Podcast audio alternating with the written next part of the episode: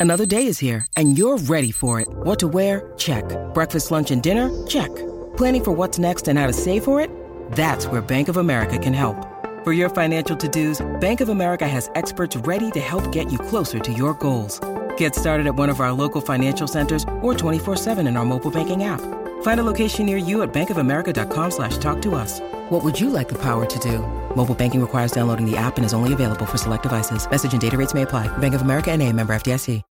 When you need mealtime inspiration, it's worth shopping Kroger, where you'll find over 30,000 mouthwatering choices that excite your inner foodie. And no matter what tasty choice you make, you'll enjoy our everyday low prices, plus extra ways to save, like digital coupons worth over $600 each week. You can also save up to $1 off per gallon at the pump with fuel points. More savings and more inspiring flavors make shopping Kroger worth it every time. Kroger, fresh for everyone. Fuel restrictions apply.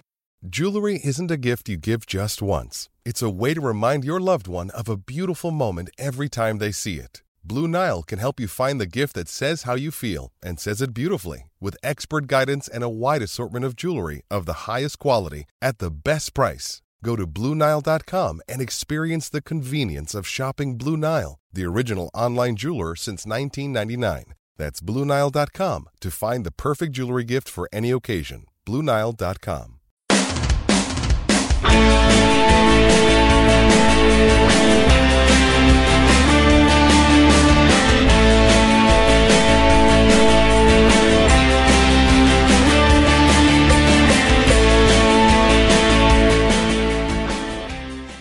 Hello, everyone, and welcome to Heart and Hand Extra, the second weekly free show from us here in Heart and Hand Towers. And joining me to discuss another big week, they seem to be just every week is a big week at the moment for Rangers, and long may that continue, is my good friend Mr. Alex Staff. Hello, Alex.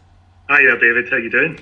One foot in the Europa League group stages, my friend, and I will be honest and say that to me, this was. Uh, Well, yes, I'll dust it down. Let's hit the cliche alert pretty early. Beyond my wildest dreams, and I'm not exaggerating. I did not think for one minute at the start of this season that we would be sitting here on this date with Rangers having one foot in the Europa League. No, neither did I. Um, you only, I think we said stuff, uh, you know, on the on the Patreon site. There was a a preview show, if you remember, season preview show. Uh, I think we touched on it there, how you know third round would have been great, or, or such like, or making the playoff round would be really good. Not many people were holding out much hope for the groups, and, and yet here we are. Uh, see if you actually just take a second to step back and consider the turnaround from the end of last season to the start of this. It's it's uh, that in itself is is unreal. Never mind, you know, the achievements that are coming with it. Um, if this had just been 10 league games that we'd had, you know, I, seen this sort of turnaround and it would have been amazing. Never mind, um, you know, what is what is potentially going to give us in Europe. Mm. If I can just stat you up for a minute. And uh, as always, folks, if uh, these stats are in any way erroneous, then you know, please feel free to tell me on the old social medias. I'm sure you will.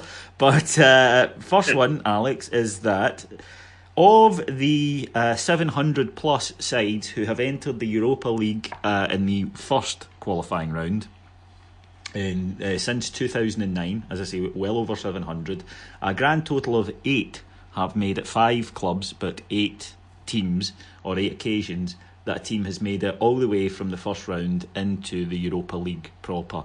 Now, there have been certain changes, such as um, teams who drop out of the Champions League going in a bit later, um, seeded teams, if you knock one out, you then get their seeding effectively, and because the draw's been made a couple of weeks in advance.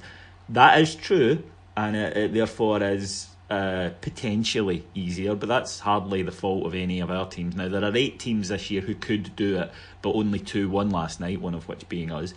And eight sides out of over 700. This I was going to say this is real. This is not real. This is rocking horse shit. This does not happen that often. This is something truly special. If Rangers do it, we still have, of course, uh, 90 minutes to negotiate. But we're on the verge of something really, really big. Maybe bigger than I think that we are allowing.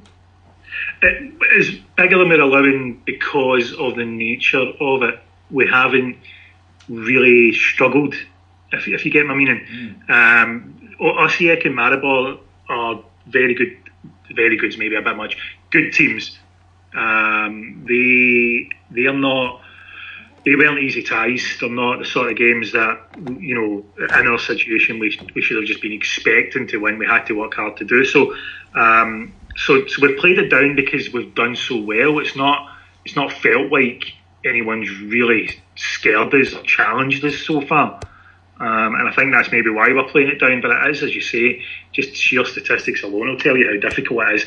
It's not set up for teams that enter in qualifying round one to make it to the group stages. No. It's just not. It's it's uh, we're supposed to, and uh, you know, obviously, it's a situation in Scotland over the past seven years is is kind of drove it to this, but we're not supposed to get this far, really. No. Um, uh, you know, that, that's how UEFA have set this up. So um, so yeah, well, as you say, we're on the verge of doing that. You mentioned eight teams, David. I actually think technically it's seven because I'm pretty sure two of them are playing each other.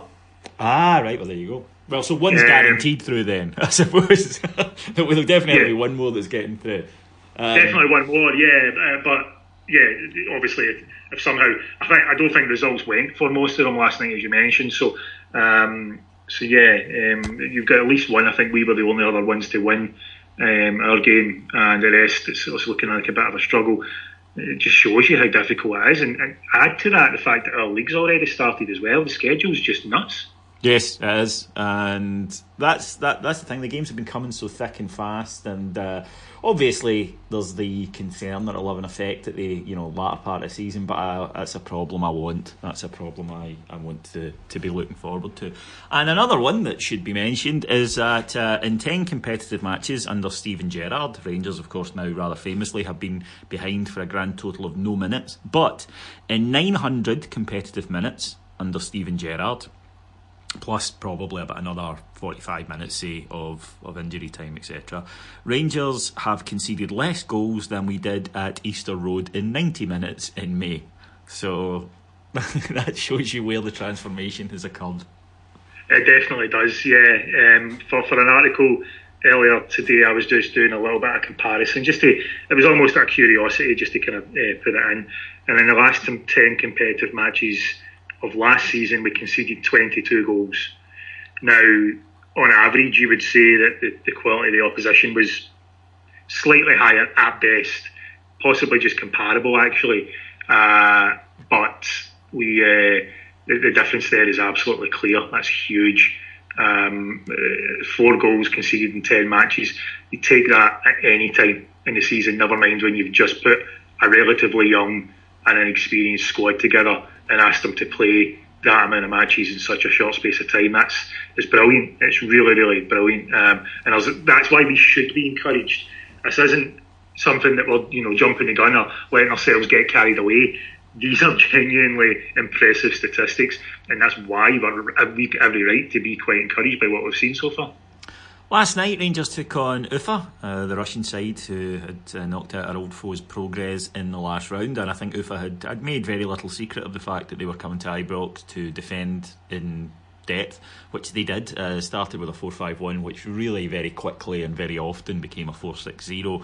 And their attacking ambition was limited, I thought, to, to possibly trying to nick something on the counter. And even at that, they didn't appear that enthusiastic um, which we'll, we'll, come to when we get to the last 10 minutes of the match. But um, Rangers obviously had the majority of the play, but in the first half, I don't think we quite hit the standards that we have been recently. Um, the manager certainly felt that way.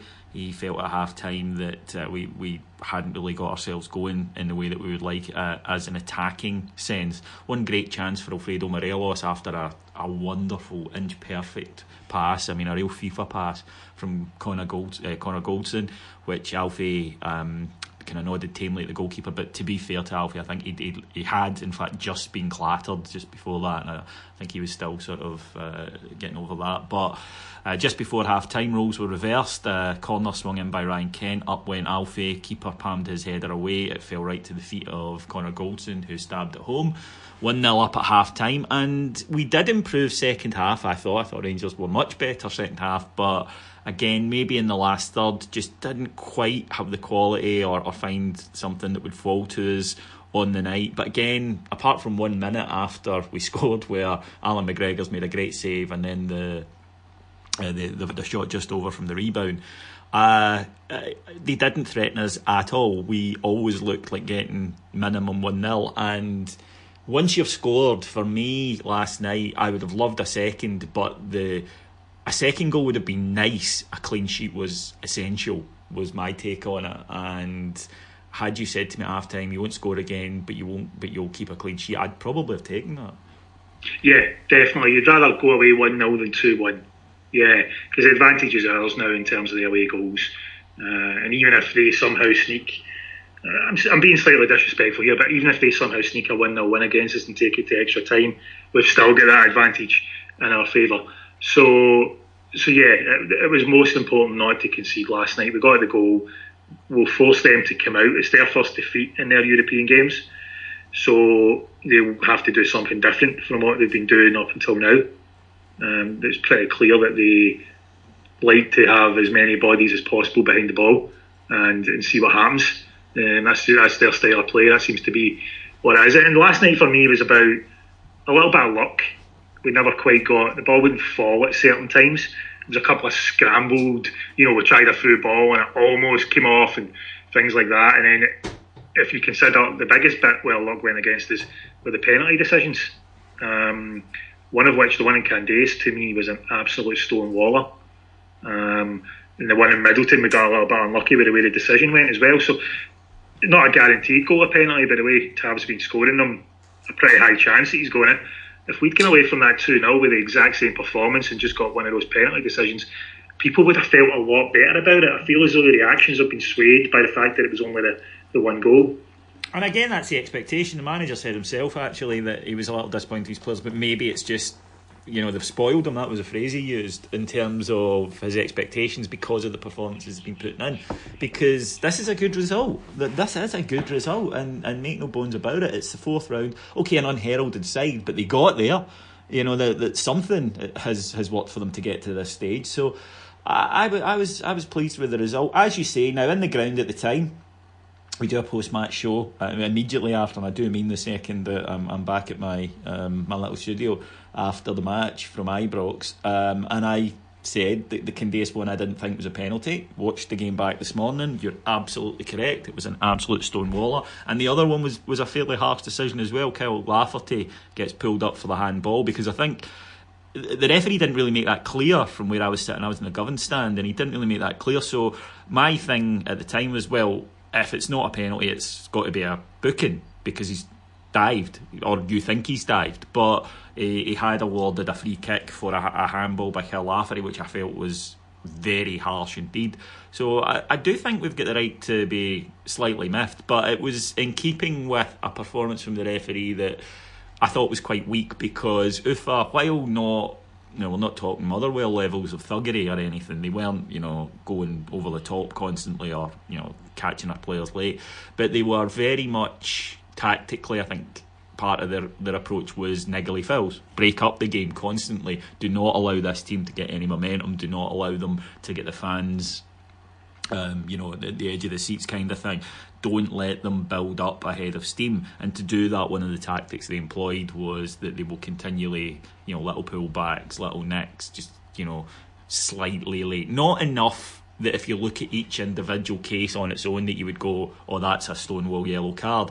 But just through sheer accumulation and game management, and we spoke to to Cami, uh, one of our podders who regular listeners will know as a, a, qualified referee, and he said it comes down to game management. Whereas a referee, you know, you're not stupid, or you shouldn't be. You should see, oh, they're trying this, and he said what you do is you issue one booking, maybe a slightly harsh one in the, uh, uh, for the individual foul, but in the context of the match, or a guy who's made his second foul, you take a side and say, right, and you say to the captain, I know what you're doing, and you're not going to get away with it. But because they were, and quite rightly, it was their tactic, they were going to push that as far as they could before the ref stepped in. The fact that he didn't meant that they just kept doing it, and it did make it a very bitty game, I thought. Yeah, it did. It broke the game up, and that was where I think that this is maybe where we, we underappreciated our performance last night because the team kept their patience. They didn't get too frustrated. They were a, a, little bit annoyed that things weren't falling for them. They were certainly annoyed that cards weren't being produced by the referee. Um, quite how he's managed to allow now. I, am pretty sure the left side of their kind of back three centre halves must have had at least five or six fouls against Morelos in the first half. He must have had a number, yet never saw a booking. Kyle Lafferty was on the pitch what three minutes. Hmm and got booked. And the referee quite clearly put his fingers up to say that's been two. Here's your yellow card. Mm. Um, and that just added to the frustration because you were like, well, if, if accumulation of fouls is a thing, then where the hell have you been? Yes. all game. Um, because it was as if he had, you know, for the first half, some sort of bet on for zero yellow cards or something. It was exactly what it was like. Because there were two or three where you're just like they're stone wall yellow cards, and it's just Right, come on, mate. I get you. You maybe don't want to be one of these refs flashing the cars or whatever, and I, I always I don't agree with, but I always understand referees that seem to have this rule in their head that not in the first twenty minutes. But when it was, you know, foul, thirty seconds of play, foul, thirty seconds of play, foul. Yeah. Then you think, come on, you. This is part of your job. You, you. This isn't a, a big European match. You're supposed to be an elite ref. Do your frigging job. And it was the old "Have you forgot your cards?" Um, yeah. uh, feeling going around the stand because, as you say, then Kyle Lafferty comes on. Um, I thought harsh booking, I really did. And as you say, the ref seemed to indicate for persistent fouling, which was two. Um, and yet there were defenders on the field that had a crime count of about six or seven fouls. And yeah, I, it, it didn't help us. And then obviously the penalty decisions are big decisions. But uh, I thought Rangers because we didn't look in trouble at any point, bar as I say one bizarre minute when clearly the, the adrenaline was just pumping throughout the stand. And one thing I thought towards the end of the match, Alex, and obviously I was grateful, but there was a moment, one of the most glorious examples of time wasting that was so flagrant. Actually, it did bring a booking from our uh, rather lenient referee. Which was uh, the UFA midfielder was lying prone in the box uh, just in front of Allan McGregor, after a, an attack had broken down. And uh, he, he looked in real serious bother. Allan McGregor didn't think so. The ref went up to check, and when the ref went up and I assume thought, no, you're faking it, told him to get up. The boy sprang to his feet like a like a fucking Olympic runner coming off coming off from the starting gun. And it was so flagrant the ref just went, No, you're trying to take the piss and booked him for sheer chutzpah. So uh, uh, yeah, it was uh, a strange tactic from them that I thought, you, you really need an away goal. And yeah. you don't seem to realise this because they're clearly thinking, oh, 1 0 will do it, and look, fair play, if they turn it round, then I'm the idiot, and, and they got their tactic right. But I didn't see anything from this lot that says you can't score over there and they will definitely score against you. So if I'd been it, I'd have been going, right, lads. Also, the tension in the stadium, they should have read that a bit better and thought, yeah. if we can put some pressure on in the last five minutes, you never know. And they didn't do it. And as I say, when I saw them time waste in the last few minutes, I was just thinking it's your time you're wasting, lads.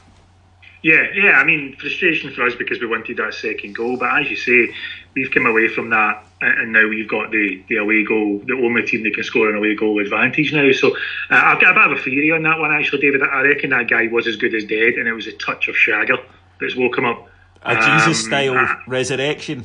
Yeah, yeah, just that gentle caress that gets everyone going, you know. um, I think it was probably something along those lines. In all seriousness, it was you know as you say, it was it was kind of comical. Um, just that was that was a gameplay. They were time wasting from about five minutes in. There was a shot that went wide, and their goalkeeper took so long to take a goal kick, and I just thought this is going to be one of those nights. Um, going into the game, you know, people were quite confident, and rightly so. Uh, I was a bit more. Well, I think this will be a bit tighter, and we'll win it two 0 um, but you know you could tell straight away it was like it was like a league game.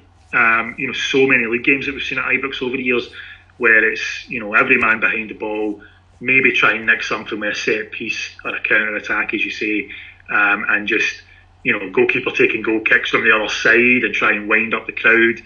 When you consider how young our squad is, as I said earlier, it was really quite quite good to see that they were mature enough to just keep going um, and not get annoyed by it. No, they did. They did really well, and as you say, for, for a young side that don't have a lot of European experience, uh, I thought that they they handled that tremendously well. Now we mentioned uh, the Ulster Gazelle. Um, the boy from the back Skull is back, uh, much to the excitement of the aforementioned Cammy. Um, came on at the end, and you know didn't do an awful lot. Um, but what impressed me about Kyle Lafferty was he just looks a better player. And I'll base this, in, or sorry, I'll preface this by saying this is entirely on feel uh, rather than evidence based at the moment. But there were things he was doing where he just instantly went back into midfield when they needed protection, where he instantly backed up, up uh, sorry, his teammates that he didn't do in his first spell, where you know we all know Kyle had some great skills, but was quite capable of wandering about on the left wing, waiting for the ball to come to him. Whereas I, I, thought, no, you're a more complete player, you're a more rounded player. Still, at one point, got the ball and you could tell he was shooting, um, yeah. and that, that, yeah, that, that's fair enough. But I did think uh, I can, you can see what you'll bring to the team is probably what I'm trying to say. Yeah, you can. Um, it was interesting last night. He came on, um, as you say, largely played wide right to an extent, although he was given a bit more freedom to to get into the box and maybe Candeias was earlier before him. Uh, and he done, you know, he worked quite hard, done a good job. You can see yeah, it's been a big 24 hours. It's not. It was a bit much for us all to expect, you know, huge things from him because it's been a busy, busy couple of days. But uh, yeah, yeah, I think he'll bring quite a bit. He's essentially a replacement for Windass, isn't he? Um, yes. And at this stage in his career, is more rounded player than Windass and is as capable of scoring goals and potentially more capable of scoring big goals. Uh, certainly, recent uh, seasons suggest that. So, uh, good signing in that respect, absolutely, um, and will add loads to the squad. And comes in, you know, sounds as though it's relatively cheap as well. and it was undisclosed fee, but it doesn't sound as though it was a lot. So, um, uh, I think everybody can be happy with that signing. Yeah, absolutely, I agree, and uh, it was was good to see him back. And Rangers kept a clean sheet, as I say, got through a game. Couple of guys I want to pick out um, because uh, there has been, uh, shall we say, online uh, a little bit of debate about the, the relative merits of two players in particular who I thought had good games, who the manager picked out as having good games as well. And if Stevie G says it, um, you know me, I'm nothing if not a slavish devotee of the Scouse genius. But um, I thought Ovie Ejaria was the man of the match. I thought he was the best player on the park last night. Um, partly because I think, and I'll be interested to hear what the more kind of tactically minded people think of it. But I thought that Scott Arfield had one of his quieter matches, bar some lovely flicks in and around the box because he was double marked constantly. And my view from the stand. And watching back this morning reinforced it was that Ufa's tactic they identified Arfield as the most dangerous midfielder and they were more happy to let Ejaria have the ball. But I thought Ejaria then used the extra space really well and had his most complete match for us. Yeah he did. Uh, he moved the ball quickly or as quickly as he could each time. Um, he, you know every pass was at least looking forward um, if you know if something wasn't on, he was happy to keep it by sideways or backwards, but he was always looking to, to get forward on it. There was a couple of times where, much like some other players, I'm sure you're about to come on to uh, uh, with the second one, he would take people on, he'd beat them, but just the sheer weight of numbers in front of him was eventually kind of crowding him out. There was one chance in the second half where if he could have just got that shot away, it would have been uh, interesting because he'd beaten about three players to get in a great position. Uh, I thought he was good last night. I, have kind of liked him. I, I, think he's got a style that some people just don't take to. But on the flip side of that, there's others who take to it a bit too much. If you get my meaning, so you know, some guys just look at some. Some people see, oh, he's really composed in the ball, whereas others will see he's slowing the play down too much or um, you know, some will see, oh, he attempted that forward pass, didn't come off, but at least he's trying something. The other person sees he's gave he's gave the ball away again. Mm. He's just one of those guys that's going to split people. Uh, you just see how you see the game makes a big difference to it. Um, this is where when you're having these debates, it's, it's difficult. you're not going to really change your mind of one or the other usually, um, and it's why you know things like statistics and stuff are starting to come in to these debates because it, helps clear a lot up. But yeah, um, Gerrard was effusive in his praise last night. He hasn't been so far, and even in his praise, he was saying, you know, we've seen little flashes. He's maybe had a good half here or there. So he's not. we can't just put this down to oh, it's a Liverpool kid and he's just you know being a bit biased talking up the Liverpool kid. I don't think it's that at all. I think he was genuine and it has been always genuine in what he said. So. Um, so you can, I think we can rule that out. Ejaria in his mind had a really good game last night. That's it's really that simple. Um, and if he says it, then who am I to argue? Yeah, that's uh, my take at the moment. Until I get reason not to, I always trust the managers. Um, as I say, up until they prove that I have been too too kind in that. Yeah. I agree with you. I think about Jari. He, he, actually. No, I'm not comparing the level of ability, right? Um, I'm just talking about as a as a very easy and quick comparison. He reminds me of the way that Paul Pogba pol- uh, polarizes opinion because of that sort of uh, if you like, languid gait. Um, yeah. And as you say that, the fact that they constantly try stuff when something doesn't come off, they can look like they don't care. And look, there are times when I'll watch Paul Pogba, and I'm a huge Paul Pogba fan, but there are times I'll watch him and I think the Gary Neville criticism of you play like you're 3 0 up is valid. And he can give off that air of, I'm not really bothered if we win or lose this. Um, it doesn't it doesn't bother me. Now, I don't think Ejaria does that, but I think he does have that same sort of, as I say, he, he doesn't look like a, you know, your wee guy with a low centre of gravity that belts about 100 miles an hour constantly, that you can see the, the physical application of what he's doing. Might not actually do anything, but there's an awful lot of uh, effort yeah, to, to, yeah. to cover that.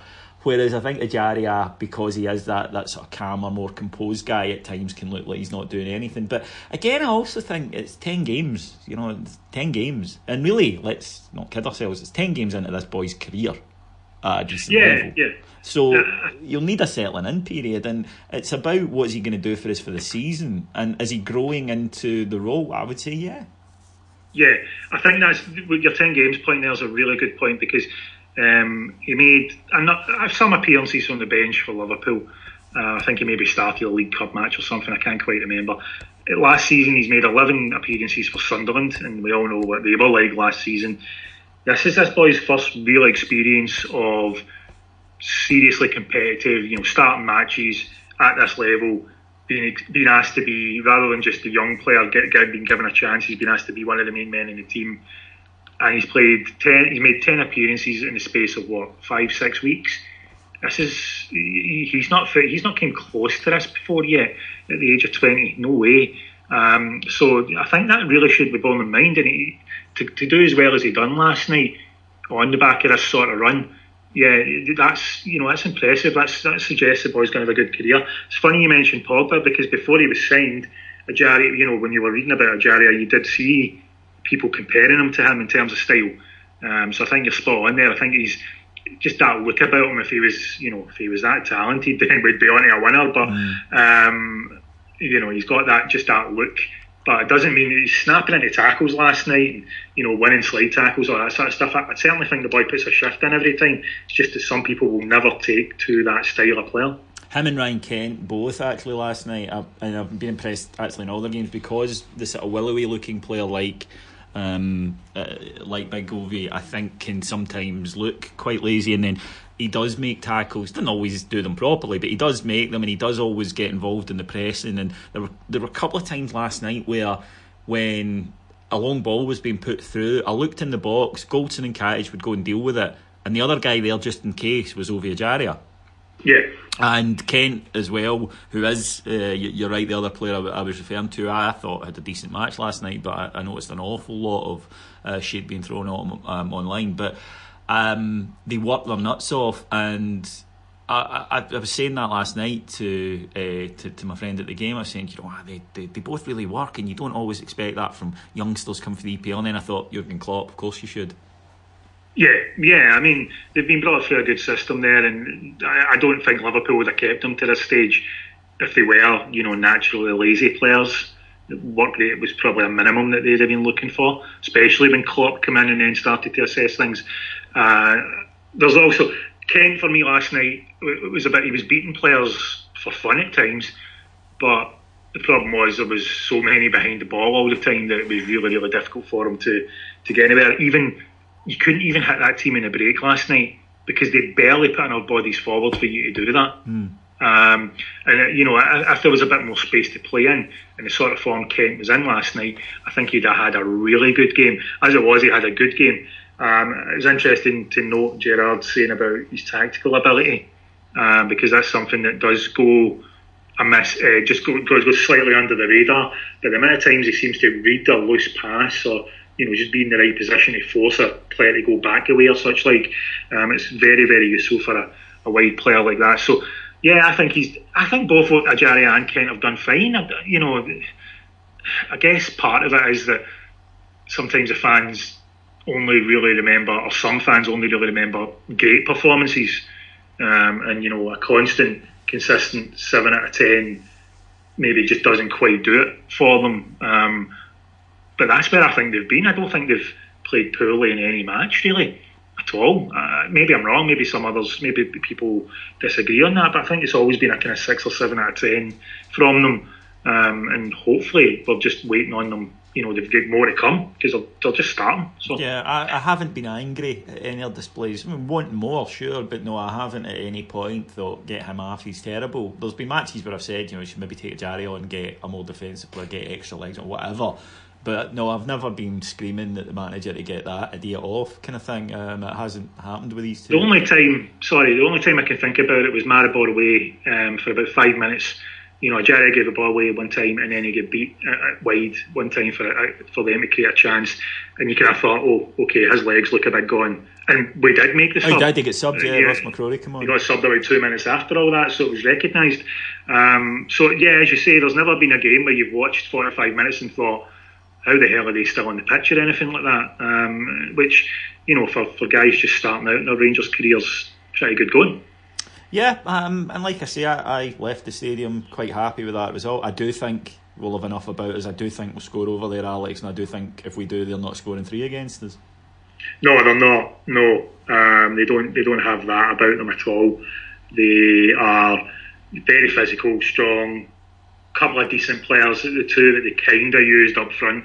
I used that loosely for the way they played last night. Yeah. Um, uh, the boy that they call Sly, and I think the other one, the number 19, the boy who resurrected himself from the dead in the last minute. Mm. Um, they, they, they've certainly got some ability, but they're not hugely threatening, certainly not in the evidence of last night. So, as I said, they hadn't lost any of the other games. They could always play for a draw in their other matches.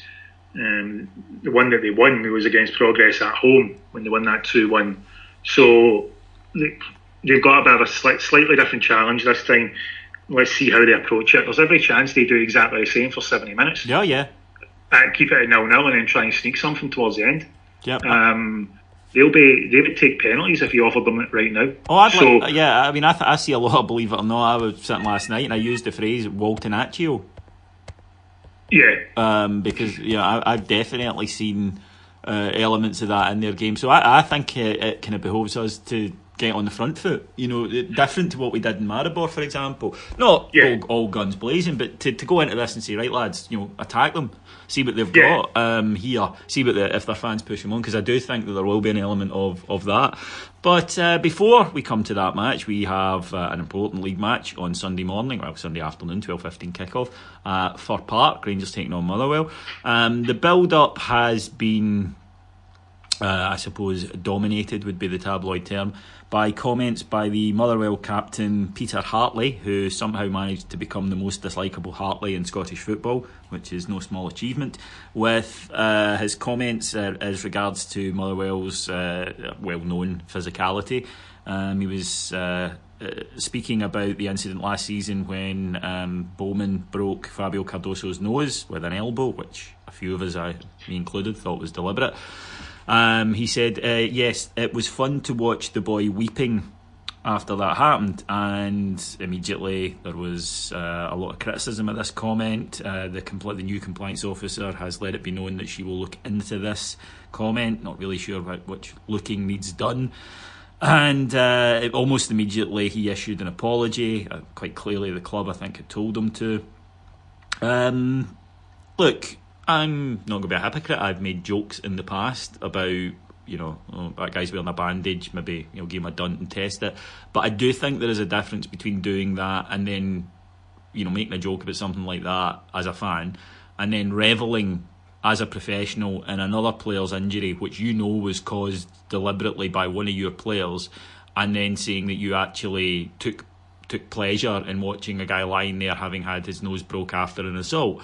I don't think that's particularly decent behaviour in any walk of life. You know, to to walk past someone who's lying injured after having fallen and to walk by and go, "Oh, that's brilliant! Look at you! Yeah, you're sore after you broke your leg, you cunt."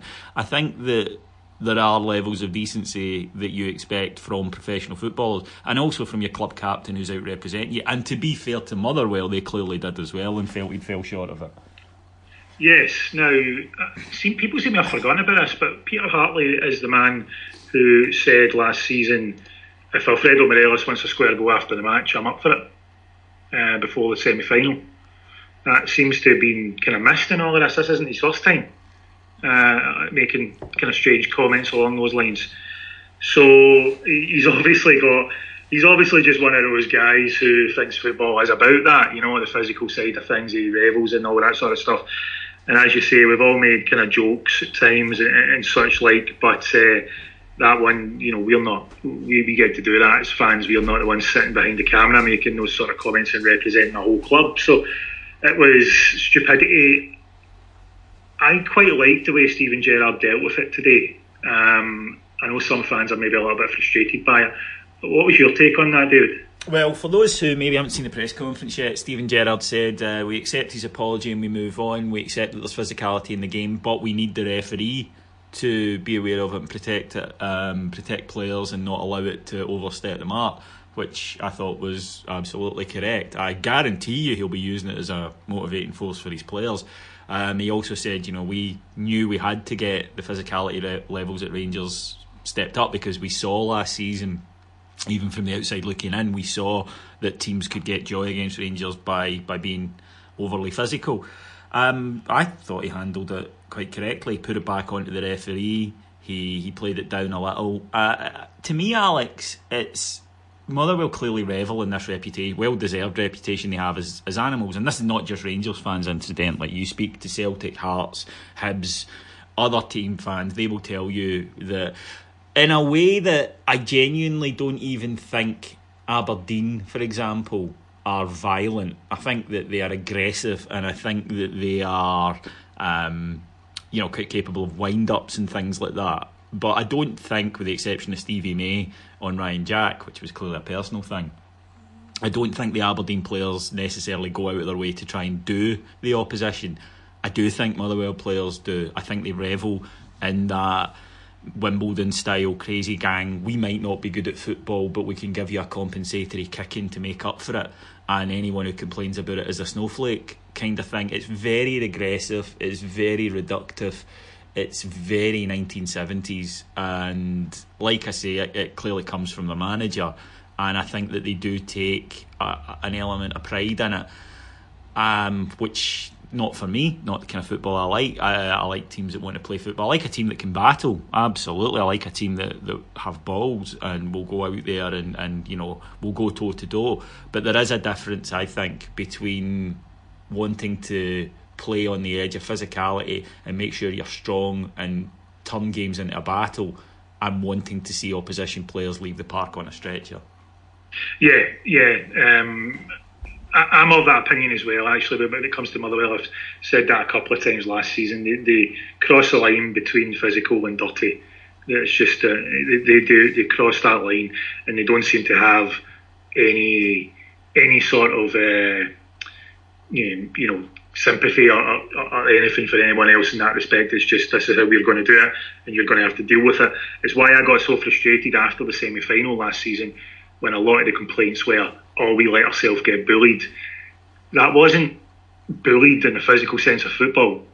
That was assault at times in that game. Certainly, what happened to Cardoso was, and there was other moments of it as well. Um, the, the reason I asked you earlier, David, about Gerrard's reaction was because I feel as though if Graeme Murty says those exact same words, it's not taken in the same way. Uh, and the reason for that is the whole action speaking louder than words thing. Steven Gerrard gets to say that because he has built a team that you have confidence in that are going to be able to handle a physical approach. Um, and he's been quite open about that and, and, said that you know that this was one of the things he had to sort. Whereas uh, Graeme Murty was keeping Bruno Alves, one of the few players that we had last season that could handle that, on the bench to play Russell Martin. Mm. So, you know, I found that just a lot of fans out there were like, ah, screw for giving him, let's go and do them and all that. We can't afford that nonsense, eh, even if we wanted to, right? Got a stretched thin squad as it is. We don't need any more red cards, frankly.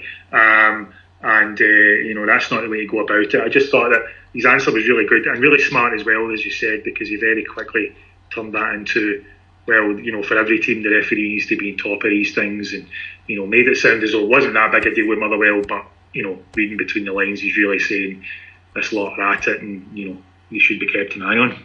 Yeah, and, and they are. And like I say, they take pride in it, they revel in it. Clearly, it's something that is obviously if obviously uh, spoken about uh, in the the the Motherwell dressing room is something that they, they want to do. I think that there is that. I think it comes from the manager, and I think it it comes down to well, we're not that good at football, but you know, if if we get the other team riled up and fearful and a couple carried off, then we can take advantage of that. And look, Rangers do need to be strong enough to cope with that. I, I don't doubt that for a second. Um, as I say, I loved the the, the team of the late 80s and the 90s that if you wanted to play football, we would beat you at football. If you wanted a right scrap, they would win that scrap and then they would beat you at football.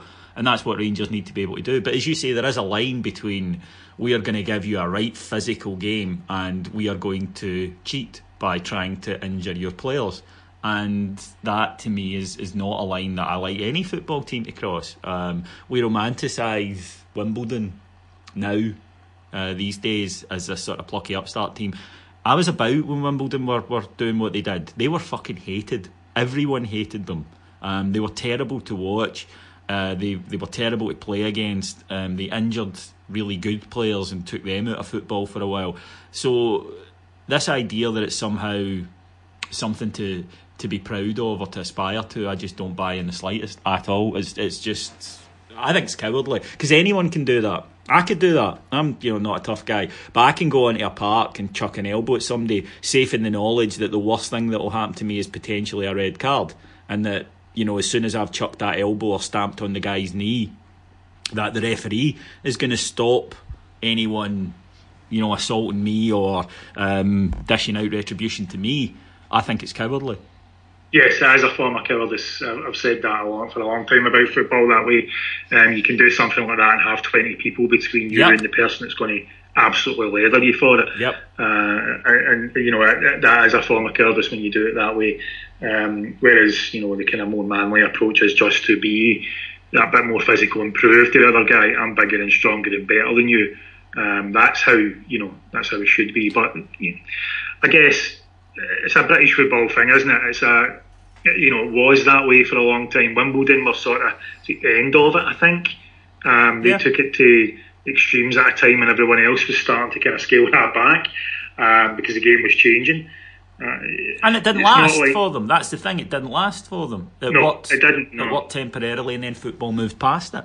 Um, yeah. And I think if you look at, for instance, a club like Motherwell, where basically they've taken this and they're going to push it as far as they can. And a club like Kilmarnock, who brought in a football coach to coach them at football to be better at football, and Kilmarnock were physical in terms of they had Mulumbu and Boyd and whatnot, but they weren't going to kick you off the park. They were going to try and beat you with, with at, at football after matching it physically.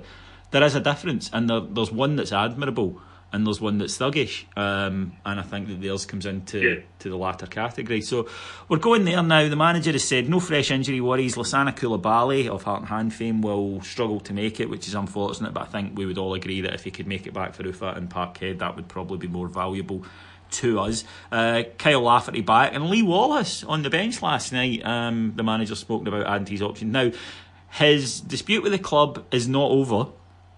It hasn't been settled, but clearly something has changed because if you go back right to the start of the season in Spain, the manager said that before Lee Wallace could be considered with the club, he had to sort out his his uh, dispute with the club, and it was it was well known that he was offered as a make weight in the Kyle Lafferty deal. Now I don't know whether it was he didn't want to go or Hearts didn't want to take him. I, am not I, am not sure. I, I, suspect it's the former rather than the latter. But he definitely does seem to be back in back in contention. Um, yes, he does. I have. There's a slightly cynical part of me wonders if we as a club are treating him in the best way that we can because of the dispute, not because he's wanted to play. I could be wrong there, but uh, so that's a cynic in me. Uh, you know, going by the comments that Gerrard has made from the start, he has suggested that you know a fully fit and, and motivated Lee Wallace would be an asset to the squad, and he would be. Um, so, you know, taking it at face value, we've brought him back in, try to get him a feel for everything again. He's been training for a bit now. Uh, he, said today he's miles away from playing, so I wouldn't expect to see him start anytime soon. Uh, but uh, yeah, he would be an asset to the squad if we can keep him and get him back in there. As we've spoken about before, David, we don't want any ending of Lee Wallace's Rangers time to be acrimonious if we can help it. Nope. Because he, he, he, he kind of deserves a bit more than that. And, you know, I'd certainly always kind of have a soft spot for him, even with everything that's happened recently. But, um, but yeah, there's just a slightly cynical part of me wonders if we're um, almost backing him into a corner by saying, well, look, you know, we've put you back in the squad, we're not freezing you out here, etc., etc. Um, so that, you know, there's no kind of comeback on anything for regards to how we're treating him as an employee or something. That I think I'm probably wrong there, but it's just a, you know that that that thought occurred. Well, I mean, also we're paying them a five-figure salary per week. You know, you might as well use them. Yes, yes. That, that, that's just sheer basic practicalities. That you know, at the end of the day, if, if that's a money that's going out the club, you might as well get something back for it. Um, some news from the Rangers FCSLO, which of course is, is Greg Marshall, and uh, he says information for people travelling uh, to the game on Sunday. Um, flags, Motherwell uh, moan a lot about their, uh, their displays over the advertising, so watch out the stewards. If you place them over adverts, stewards might try to take them. There are scanners now in place at Motherwell, which sounds very space age, but it, it does hold you up entering the ground, so try and arrive early, which is difficult for a 12.15 kickoff. It's the same stewarding setup as the last time. There is free parking in the Civic Centre and smoking areas available at halftime. But probably the key thing is there are disruption to the trains services on Sunday. So if you are going by train, please leave extra time for your journey. Uh, again, not easy with a twelve fifteen kick-off, but please be aware that uh, that might be an issue. Alex, how do you think we will get on this Sunday? Uh, 2 0 win in a kind of tight match. Uh, Motherwell to come out, you know, first 20, 25 minutes, put us under it a bit, we'll ride that out um, and kind of, you know, come through it there. Don't suspect there'll be too many changes. I can see two or three at most to the team. So there might be a bit, you know, kind of, we might be a bit leggy at times, but I think ultimately, Motherwell have made a strange start to the season. They've been uh, you know, they, they get beat quite heavily by Hibs. They lost at home at Hamilton, which, to be honest, is a really poor result. Um, and then got a 1 0 win away to Livingston in the Cup there. Uh, they've not been in the best of form. I've just got a feeling they need it. They really need it, and they'll come out and look for the points. But uh, I think they will just uh, manage to, to scrape through almost with a 2 0 win. Not not not something pretty, but you know, effective. Yeah, absolutely. I, I echo that. I'm going to go for 2 1. Um, I think they will chuck everything at us. They'll play it as if their lives depended on it, but I think we'll just have a wee bit too much for them. I expect Big Laugh to start, but apart from that, there's not really an awful lot of scope for changes. Might see Ross McCrorie come in to the midfield. Well, don't forget McCrorie suspended. Then you won't um, see Ross McCrorie come back into the no, side. Barisic is the only other change I Barisic, yeah, Barisic will come back in, and I think uh, Kyle Lafferty. Funny feeling, yeah. Barisic in at left back and and Lafferty in one of the wide areas is uh, the, the two changes I, I kind of expect. The only other one really would be uh, in midfield where we might bring Halliday back in. Yeah, could uh, could, could could well happen. Just just just for legs, but I, I don't know. Um, that one's a bit longer, longer shot for me, but uh, I, I, do suspect Laffy will get a start. I really do. Yeah, me too. Big week, Alex. I mean, we've got ten million reasons for needing to, to, to get through on Thursday night, and then obviously a trip to Parkhead, which is a massive chance for us to lay down a serious marker um, in terms of performance. Um, eh, going to need some careful squad rotation. Yeah, we're, we're a little bit stretched, uh, which is strange given the of midfielders we, we, we were talking about having at the start of the season, isn't it? But uh, just the, the, the, injury to Coulibaly and obviously McCrorie suspension, I don't know if that's one game or two, I'm not too sure, but it just leaves things just that little bit stretched in terms of the squad. Uh, Jamie Murphy's injury has really hit the wide areas quite hard. Um, so that, that leaves, I mean, Middleton impressed when he came on last night, but you don't think he's quite ready to start a big game yet. So that leaves kind of one less option for rotation there yeah, we're asking a lot of players at the moment. Um, this international break is coming up for the players who haven't been picked. You'd as well just letting them go and rest for a week uh, because they're going to need it. I think um, by, the, by the time that game comes up, that'll be 13 matches um, once we finish this little run yeah, in a, a very short space of time. Yeah, the international break probably not coming at the worst time for us, in all honesty. Okay, folks, uh, thank you very much for joining us today. Uh, if you enjoy this and you want to hear more from us, apart from the two free weekly ones, please come to our Patreon site. It's patreon.com forward slash heart and hand where you'll get uh, usually four, but uh, up to six shows per day on all things Rangers. Yes, for just one ninety nine per month, practically giving the stuff away. Um, thank you to my guest today, the wonderful Mr. Alex Staff.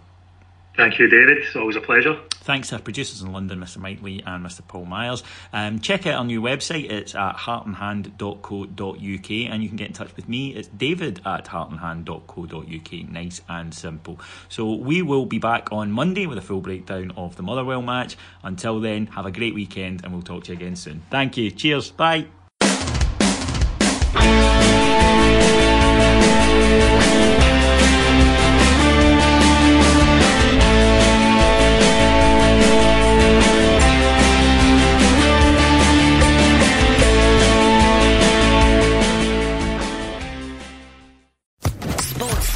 Podcast Network.